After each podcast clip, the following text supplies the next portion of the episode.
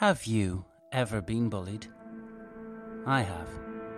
It was a long time ago now when I was a child, and I often stayed up late at night in my room, dreaming of revenge, thinking of all the things I could do to get back at those who had hurt me. But it wasn't like this. I never dreamed of revenge like this. Welcome to Creepycast. My name is Peadar O'Gilleen. I'm the author of The Call and The Invasion and lots of other young adult books that nobody thinks young adults should actually read.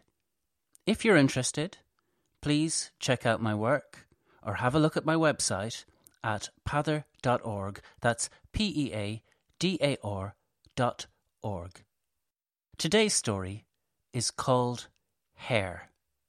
I wish I could still do the accent justice, but my childhood was a fair while ago. But I hope you enjoy the story anyway. At sixteen, Pascal Sweeney fell out of a tree in the graveyard and smacked his head hard against a rock. He woke up in hospital, feeling okay, apart from some cuts and bruises, and four particularly painful scratches running in parallel down his left shoulder.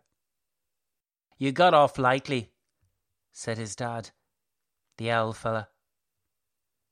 But Pascal's hair began falling out within days. The doctors said it was trauma.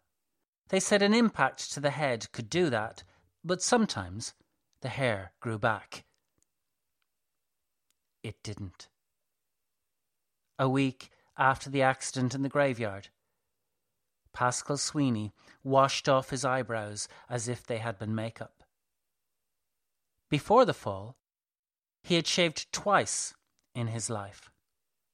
Now, not a single hair grew anywhere on his body. The others laughed at him, Bosco and Mickey and them. He looks like a girl, they hooted. Looks like a girl, so he does. And so he did. At least to himself, until he stopped looking in the mirror. Pascal took to walking alone and wearing a farmer's flat cap like his owl fella, even when the sun shone and sweat poured down his naked face like kids on a slide. He didn't want to see the others any more. He stopped going to football in O'Donnell Park. He hid from girls his own age and dreaded the whispered pity of his mother's old friends. But then, one day when he was sitting on the jacks doing his business and picking his nose, his heart lifted. Normally, he spent as long as he could in there, passing the whole lunch break where the boys couldn't see him, sneaking back into class under the sad gaze of Father Cunningham at the last minute. As he was picking his nose that day, out of boredom more than from any real hopes of finding anything, his index finger made a discovery that brought Pascal as much joy as Columbus's discovery had brought him. Hair, he whispered. One finger after another caressed the tiny, tiny strands of hope clinging feebly to the wall of his nostrils. Both sides, he exulted. Hair! He wandered back to class earlier than usual. Bosco and Mickey looked up from the obscene work of art they were scratching onto the desk for future generations, as if they were unaware that maths was next and not biology. They blinked, almost as one. Mickey recovered first. Well, well, how is Shiny today? Aye, said Bosco, his tiny little mouth working hard. Let's see if I can see my face in it. Or did you not polish your head this morning? Pascal hadn't expected to find anybody in the classroom on such a fine afternoon. He wanted to turn around then and there and run back to the jacks. But he had hair now, albeit not on his head. Hair grew in his nose, and surely he would have it back all over soon enough.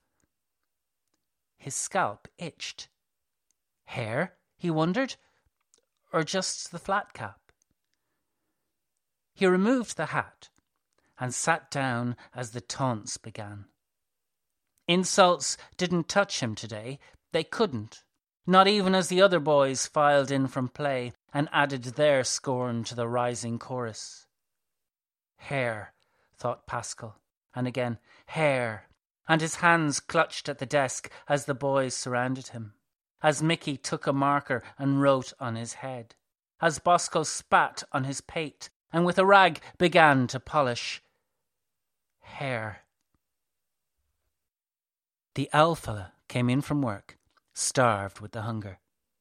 Pascal served him his dinner, and both of them muttered grace and a quick prayer for the soul of Pascal's mother. That was the only time her name got mentioned in the house. But they covered her grave in fresh flowers every week and kept photos of her in all the rooms.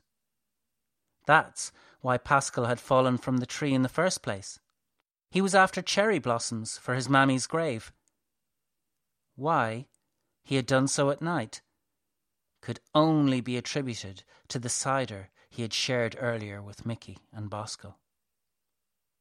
He wanted to talk about the hair in his nose with his dad, but didn't know how to start the conversation. However, the owl fella surprised him.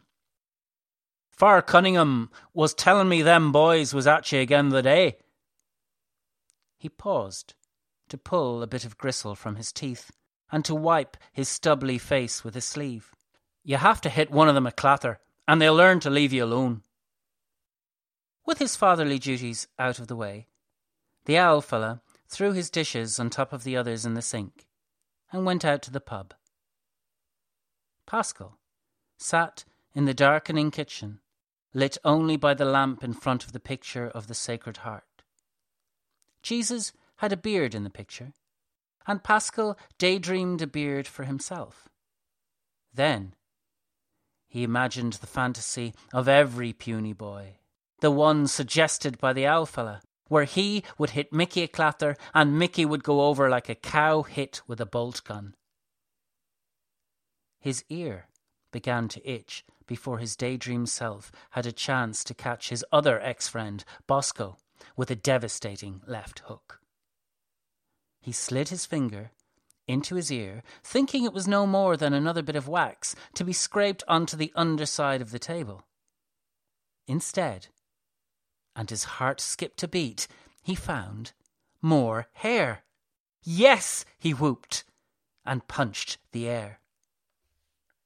The days that followed brought no further progress. He had stopped wearing the flat cap so he could run his fingers over his pate every few minutes. He found nothing. But the hair in his nose and ears gradually thickened and filled him with hope. He went to class on time every day, refusing to sit out the breaks in the toilet. And sometimes the boys even left him alone apart from Mickey's constant, hilarious requests for the loan of a razor. Pascal refused to respond, except for one time when nobody else was around. Me and you was friends, Mickey, he said. Why don't you give it a rest, hey? Why don't you make me shiny? Mickey grabbed him by his sore shoulder. The four parallel scratches he had received in his accident had never healed properly and still bled from time to time. He winced with the pain as Mickey shoved his square face into Pascal's round one, so close that Pascal could see the bits he had missed shaving at the corner of his jaw, as well as the mole that separated his eyebrows. There was even a hair on the mole a lone, mocking sentinel that by itself was more than Pascal's entire face could produce. Pascal couldn't stand it any longer.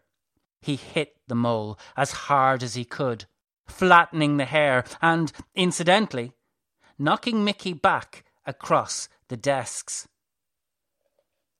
Father Cunningham appeared a minute later to pull them apart.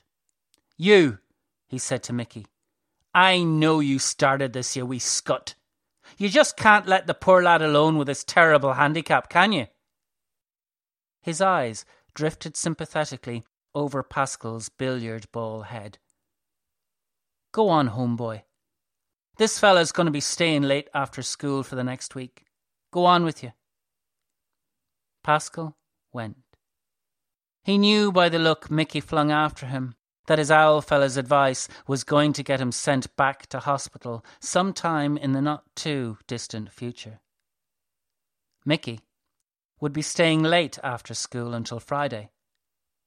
Then, come Monday, his owl fella would be paying for a new headstone out in Conwal Cemetery. I have six days to live, he thought. Better think of something fast. Pascal woke up with a head cold. His eyes itched, and his breath whistled in his throat. He coughed and coughed, but nothing would dislodge the phlegm. A constant tickling sensation at the back of his throat made him want to retch. Better to catch a cold now, he thought. I'll be over it by Monday when I'll have to face Mickey. His misery rose with the summer sun. Every breath had to be forced through what felt like cotton wool. Eventually, having blown his nose bloody through a whole box of tissues, he sent a finger on an expedition to see if it could sort out the trouble. It found no mucus, only hair, wads of it stuffing his nose. If he looked closely in the bathroom's one filthy mirror, he could see it clearly. His ears, too, were clogging up, and when, with shaking hands, he investigated the itching in his eyes, careful study revealed fluff growing even on the insides of his eyelids. He stayed home on Thursday and spent the day reaching into his nose with a small pair of scissors. He was beginning to have difficulty swallowing solid food, and small pieces of his last meal caught on the hair that was now growing on his tongue and the insides of his cheeks. He clipped that too. He clipped all of it, but he knew in his heart it would grow back. If that happened, he would never be able to go back to school bald outside, hairy inside. He laughed at that for a while.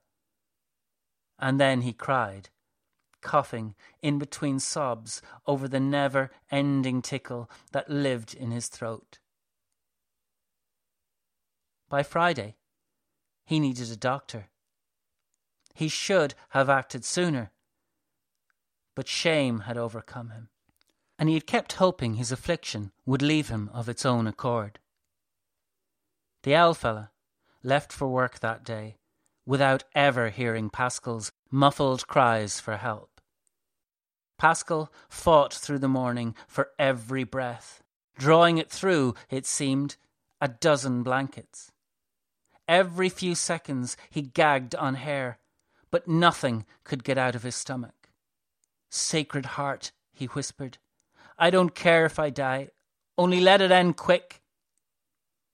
In spite of his prayer, he decided to fight until the owl fella came home, hoping that even now a doctor up at the hospital might save him. Pascal woke from sleep choking. Panic seized him. His mouth lay open, and he couldn't have shut it even if he had wanted to with all the hair that grew there. Hair had also jammed open his eyes, but it blocked most of his vision, leaving only a thin slit of light. A full moon in the window meant that the owl fella had probably already come home and gone to bed without checking on him. As Pascal thrashed and clawed at the sheets, a part of his mind told him that the full moon was the last thing he would ever see. Ironically, it was also the last thing he had seen the night he had fallen out of the tree at the cemetery and hit his head. A voice floated through the open window. Mickey's voice. You in there, Shiny? Mickey sounded drunk. Cider, probably. Before Pascal's accident, the three of them used to get Bosco's older brother to buy it for them. I know you're there, shiny head. I know you are. A new voice.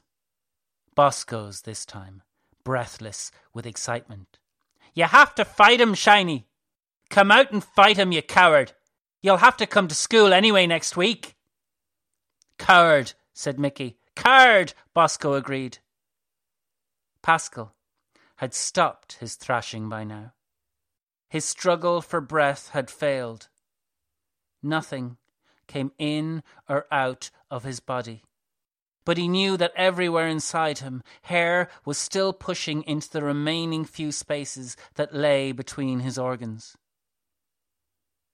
Calm descended upon him.